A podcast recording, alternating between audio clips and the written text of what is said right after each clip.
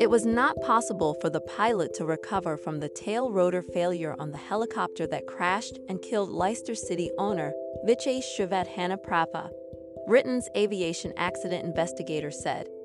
Pilot Eric Swaffer, his partner Izabela Roza Lechowicz, and two members of Vichai's staff, Nusara Suknamai and Kaveporn Punpare, were also killed in the crash soon after takeoff outside the King Power Stadium in the central English city of Leicester following a Premier League match. Britain's Air Accidents Investigation Branch, AAIB, said the helicopter was yawing uncontrollably and descending rapidly at a low altitude near buildings at night after the tail rotor failed.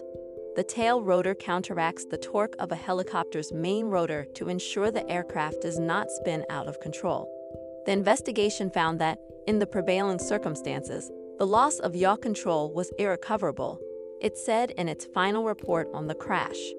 Nevertheless, the pilot managed to land softly enough for four of the five people on board to survive the impact, according to postmortem examinations.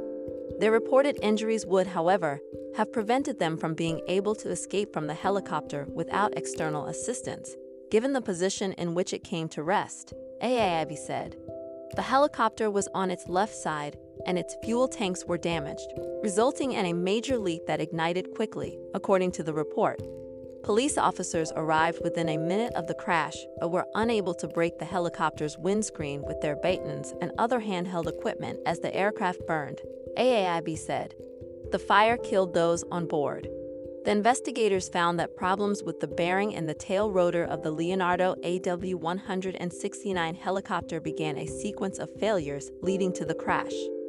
Italy's Leonardo has since issued 16 service bulletins for the model, including additional inspection requirements, the report said. Litigation specialist Stewarts, which represents the families of Vichai, Swaffer, and Lechowicz, said the report showed there was nothing the pilot could have done to prevent the crash.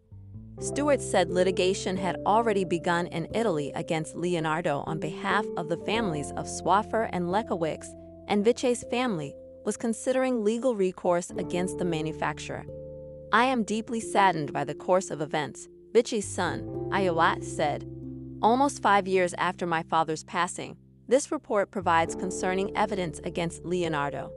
The AAIB report said the European Union Aviation Safety Agency EASA, had also published nine airworthiness directives for Leonardo's AW169 and AW189 models. The final report also offered eight more recommendations to EASA, including changes to its certification requirements and the way it assesses and mitigates against potential catastrophic failures. Remember to follow Golia if you enjoyed the episode, tap the love heart and share it with a loved one.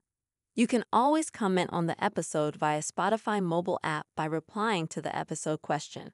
Your comment will get pinned to the episode for everyone on Spotify mobile app to read and react to it.